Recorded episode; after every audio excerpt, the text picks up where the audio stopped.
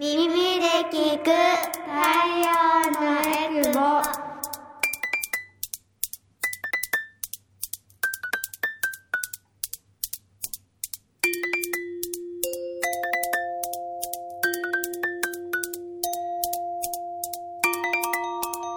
ラジオ沖縄オリジナルポッドキャスト、耳で聞く太陽のエクボ。この番組は沖縄の子育てをもっと楽しくをモットーに活動しているエクボママたちがさまざまな子育ての情報を発信していきます。子育て真っ最中のママたちが作っているフリーペーパー太陽のエクボのラジオ版になります。耳で聞く太陽のエクボ、パーソナリティの晴れママです。太陽のエクボは沖縄で子育てをしているママたちが集まり、フリーペーパーの発行やイベントの開催などで子育ての情報を発信しています。改めまして、パーソナリティのはべママです。私は大阪出身で、小学5年生と3年生の2人の子育てをやっています。普段はフルタイムで会社員として働きながら、太陽のエクボではイベントの司会や広報活動などをしています。今回登場してくれるのも、前回に引き続きまして、エナーさんです。では、自己紹介からお願いします。はい、よろしくお願いします。エナこと宝エリナと申します。私は管理栄養士として保育園の献立作成をしたり、あとは薬膳師として教室と麹の方の教室もしています。そして琉球料理伝承人としても活動しています。よろしくお願いします。はい、よろしくお願いします。はい、前回はですね、えなさんがエクボに入ったきっかけだったり、あとは管理栄養士としてのお仕事とか、今やっているお仕事などのお話を聞きましたけれども、はい、ちょうど、今、ファミリーマートとか、あとは児童館とか、いろんなところで手に入る太陽のエクボの最新刊43号にも、えなさんの記事が載っていたんですけれども、はい、今回の記事すごい興味深いパパイヤのレシピとか載ってますよね。そうですね、はい、そうですね。テーマというか、島野菜無限レシピっていう、テーマなんですけど、この無限レシピ、島野菜無限レシピっていう名前は私が考えました、で採用されたので、めっちゃね、無限レシピって聞くだけで気になるというか、私もしょっちゅう無限とかで検索しますけど、島野菜の無限レシピいいですね。そうですね、はい、今回取り上げたいお野菜がパパイヤ。はい、パパイヤ。はい、パパイヤも結構使い方がね、わからないとか、まずこの調理をするのにどういうふうにカットしていいのかとか、皮はどうなのかとか、すごい硬いからね、皮もね、なのでいろいろな活用法、あと子どもたちがねちょっと食べにくい、そうですね、っていうふうに言われるので、食べやすい方、食べ方レシピだとかっていうのを載せています、ね。きんぴらとか、サラダもそうですけど、イリチとか、味噌汁とかカレーとかいっぱい載ってるので、なかなかね、県外の方も聞いてらっしゃるかもしれませんし、はい、手に入らないという方はホームページでも過去のものとかも、ご覧いただけますので、太陽のエクボのフリーペーパーもね、ぜひこの記事無限レシピ、今後もまた見られるのかな。そうですね、次はね、次冬瓜だったかな。あ、そうなんですね、はい、言っちゃっていいのかな、掲載がされていくということなので、はいはい、無限レシピ以外に、島野菜のね、えなさんの記事以外にも、今回琉球ゴールデンキングス優勝おめでとうございますっていう風な感じで、表紙がキングスのなんかユニフォーム着た可愛い子供乗ってるので、多分目に入るんじゃないかなと思いますので、ぜひ紙面を手に取っていただいたり、ホームページからご覧いただいたりしたいなと思いますが、太陽のエクボ。さあ、今回のテーマですけどね、ちょっとさっきもお話をしていましたが、はい、今回のテーマは薬膳から見る9月のおすすめな野菜や料理ということで、はい、管理栄養士のえなさんと一緒にお話をしていきたいと思います、はい、さあ、では前回いろいろとお話を聞いていて、冬瓜の、おすすめのポイントとか、そういったことを聞いていたんですが、はい、ちょっと前回と引き続きになってくるんですけど、今現在その、えなさんがやっているお仕事として、はい、管理栄養士のお仕事でフリーでやってらっしゃる部分ってどんなお仕事になりますか？はい、はい、フリーでは、保育園の献立作成だったり、あと乳幼児健診はい、シダとかね、うんうん、子供連れの子がこの回るじゃないですか、うん、体の健康チェック、これのところの栄養相談もしていて、うん、はい、ありますよね、はい、うん、ですね、うん、お店とかでなんだろうレシピの提案とかもされてるんでしたっけ？お店は、はい、麹とハーブ薬膳鉄なぎ沖縄という、屋号でちょっと小さい八重瀬の方に店舗があるので、うん、そちらの方におやつだったり油だったり、体に良いものを集めて、ちっちゃい店舗ですけど置いていて、そこでちょっと相談受けたりもあります。はい、ということで私自身が薬膳っていう言葉自体にもまだまだ抵抗まではないんですけど、うん、なんとなく薬膳カレーとかカフェとかに行くと、うん、あるよね最近。そう薬膳っていう言葉に惹かれはするんですよ。体いいんだろうな。そう食べてみて美味しいんですけど、うん、なんだろうまだまだ全然わからなかったり、うん、あとはもうなんですかね、ちょっとこう薬膳イコール敷居が高いみたいな感じがあるんですけど、前回お話を聞いてると意外に身近だなとか、はい、うんうん、あ、こういうことも薬膳なんだなっていうのが面白いなと思ったので、うん、ぜひ9月のおすすめな野菜とかちょっと料理のお話を聞いていきたいなと思うんですが、はい、なんか 9月とか夏とか、はい、うんうんうん、おすすめなお野菜って何かありますか？そうです、時期的にはねもう秋なので、うん、終わり頃ではあるんですけど、パパイヤは結構ね通年というか、うんうん、取れるものなので、さっきのこのね、うんうん、パパイヤって、うん、私だけかな、ちょっと苦手意識がなんかどうしていいかわからなくて、うん、しりしりになったものとかを人からもらって、うん、大量にいいですね。なんかすごいしりしりするのが大変だでしょ。なんかそうしりしりになったものを人から大量にもらって使った思い出しかなくて、買って調理したことないんですけど。あ、そうなの？うん、幸せやね。幸せかもしれない。でもやっぱしりしりになったものもちょっとこう、うん、なんだろう。臭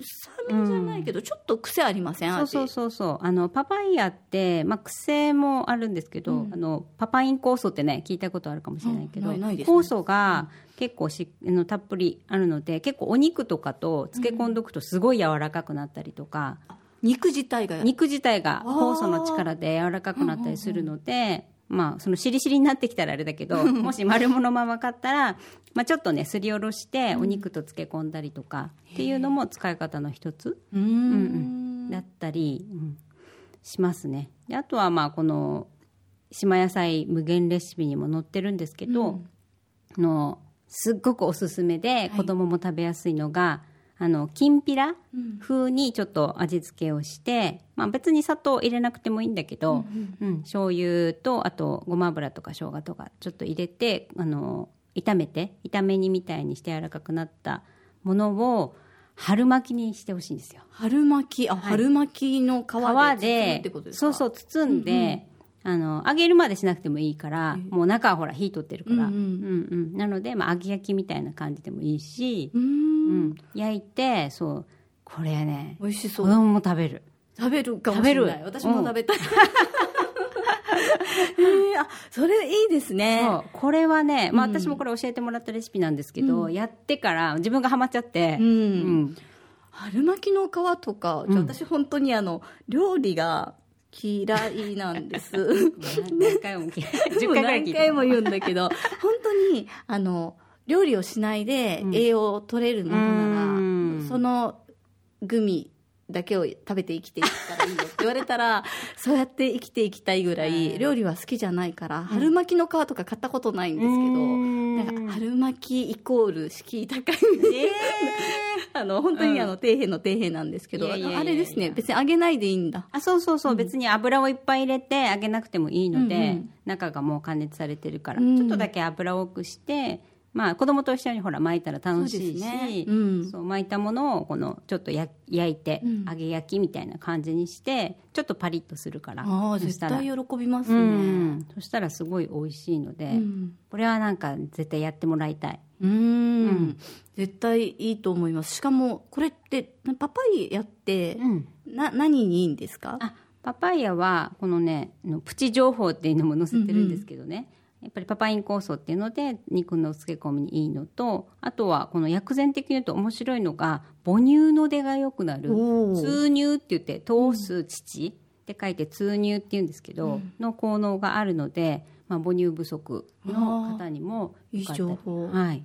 やっぱりこう母乳の出って死活問題じゃないけど、うん、私もなかなか出が悪いのか、その子供の吸う力がちょっとあまりなんかうまく吸えない時期があって、うん、なんか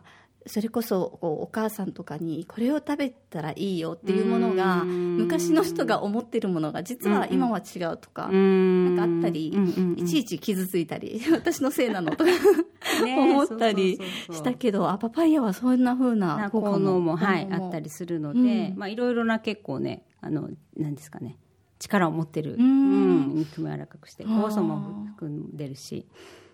で、1個だけちょっと調理をする時の、私もこれ最近教えてもらったんですけど、このカットする前に丸のままね買った場合にやっぱりちょっとアクというか、酵素がたくさんっていうのもあるしアクがあるので、この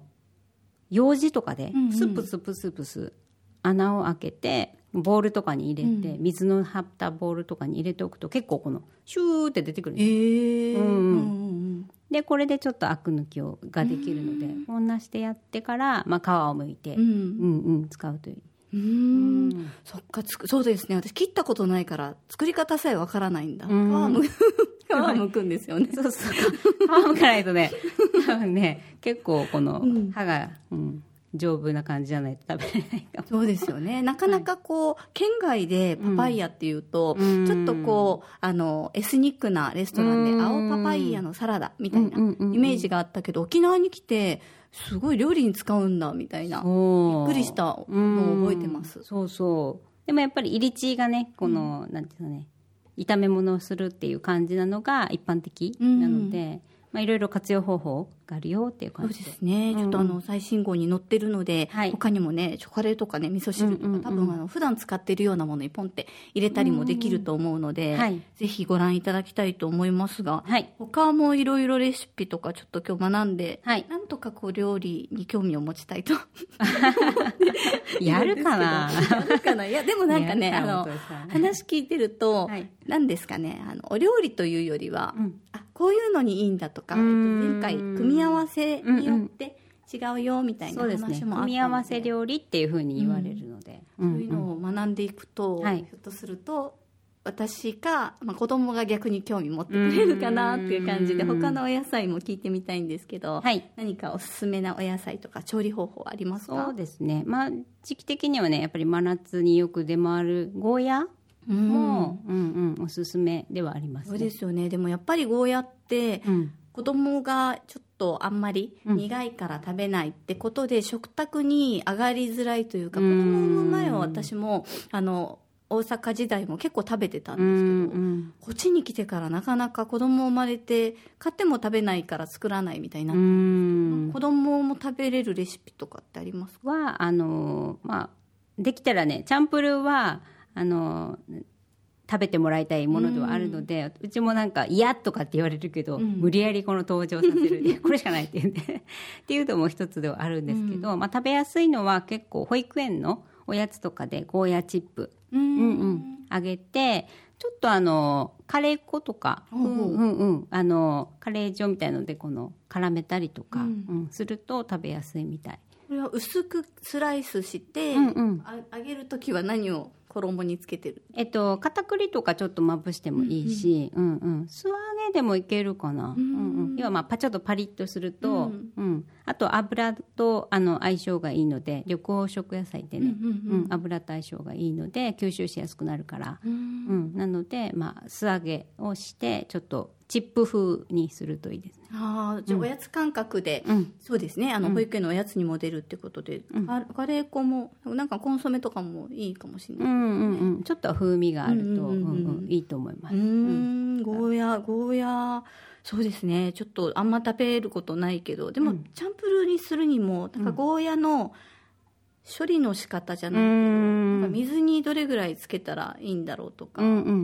白い綿をどれほど取ったらいいんだろうとかさえ私はなかなか分かんなかったりして、やっぱ白いところが苦いんですかね。あ、そうですね。結構やっぱり苦みが苦手な人はこう、うんうん、あそこを結構きれいに取るっていうのはポイントではあるんですけど、うんうん、でもあそこも結構あそこに栄養とビタミン C かな、うん、多かったりするので、硬い種の部分を取って綿は結構煮込んで何か炒め物に使ったり煮込み料理に入れたりとかっていうのも、これはなんていう苦味が得意になってからねっていうのも一つ。あ、やっぱり、ヘチマもゴーヤも 綿に栄養があるってことですね。そうね。ついつい捨てちゃったりしますけど、私最近ヘチマにちょっとハマってた時期がありまして、今その台風前はすごいヘチマ売ってたのに、台風以降なかなかお目にかかれなく、全然見てないんですね。なんかそうです。島野菜系もことごとく、やっぱりね、売ってなくて、なんですか、県外から来てくれた、結構高価なお野菜たち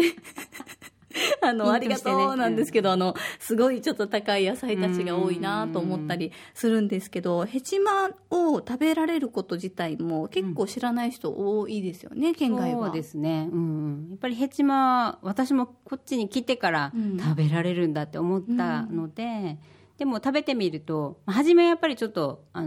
なんですかね、新鮮さがあるとそんなにあれなんですけど、ちょっと古くなるとちょっと泥臭いっていうかね、土の味しますよ、土の味がするので、できるだけ新鮮なものを選ぶっていうのはもちろんなんだけど、なんか子供も旦那も食べてくれないけど、私がその土っぽい味が好きなので、自分だけのために調理してたりするんですけど、なんとかして子供と旦那にも食べてほしいんですけど、なんかおすすめのレシピとかありますか？これね、すごいおすすめがあるんですよ。うちも、みんな嫌いなので、ちょっと一口か二口頑張って食べる感じなんだけど、これをしたらもう何も言わないで食べて、やばい、どうしようかな、教えてほしいです、食べさせたい、内緒でなん今ヘチマ食べたぜって言いたいそうそう、これはもう教室でも自分は組み込むほどおすすめの料理なんですけど、餃子なんですよ。餃子、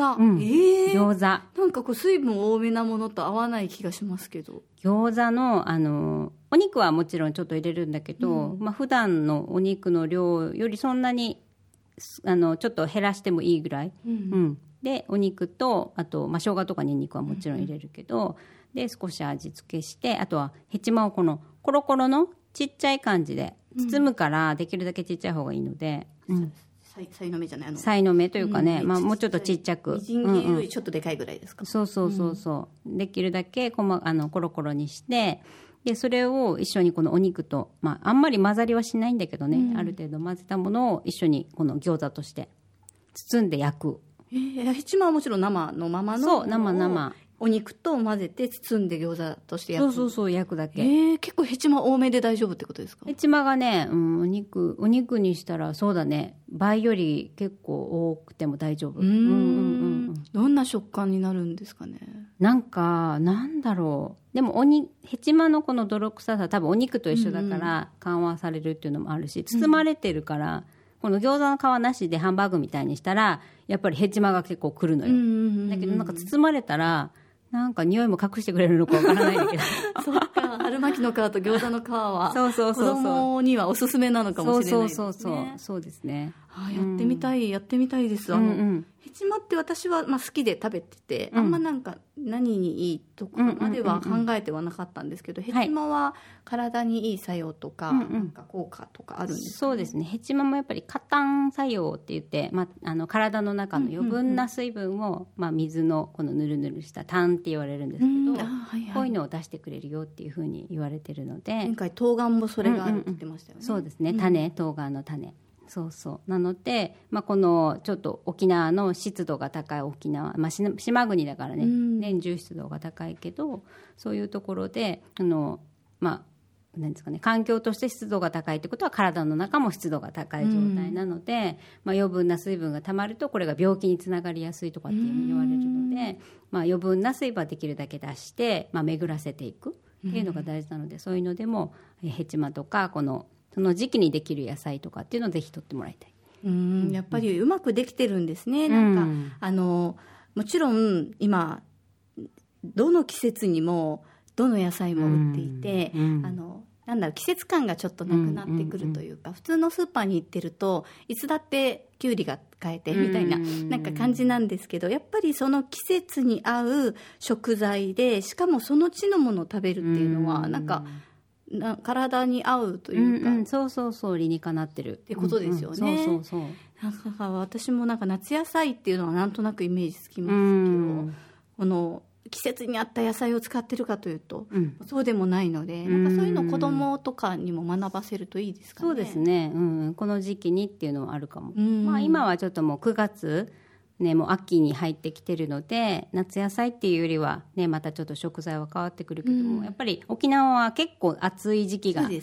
長いし、また昔に比べてね、どんどんこの長くなってきているので、秋だけどちょっとやっぱり暑さの処理はしていかないといけない。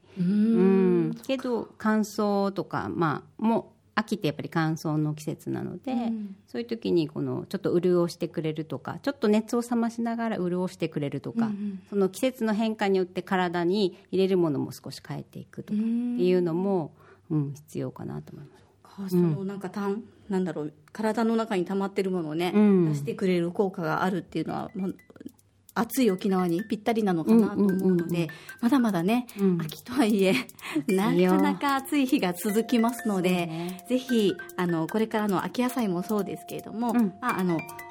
今の旬のお野菜で土地のお野菜をね、手に入ったら食べていくっていうのもおすすめかなと思うので、レナさんのこう活動とかはホームページとかで見られるんですかね。そうですね、ホームページ、まあ、くんちっていう屋号でも活動してるので、で調べていただいたり、あと手つなぎ沖縄っていうのは、まあ、2人で活動してるので、そちらでも出てくると思います。くんちと手つなぎ沖縄、どちらかで検索していただければと思います、今日もえなさんにいろんなお話をお伺いしました。子育て真っ最中のママたちが作る沖縄の子育てを応援するフリーマガジン太陽のえくぼは、沖縄ファミリーマートや児童館などで手に入ります。太陽のえくぼではサポーターも募集しております。詳しくは太陽のえくぼホームページをご覧ください。番組へのご感想もぜひお寄せいただきたいと思います。感想は ekbo@rokinawa.co.jp、 ekbo@rokinawa.co.jp、 もしくはツイッターで全部ひらがなで太陽のえくぼでつぶやいてみてください。耳で聞く太陽のえくぼ、次回もまたお楽しみに。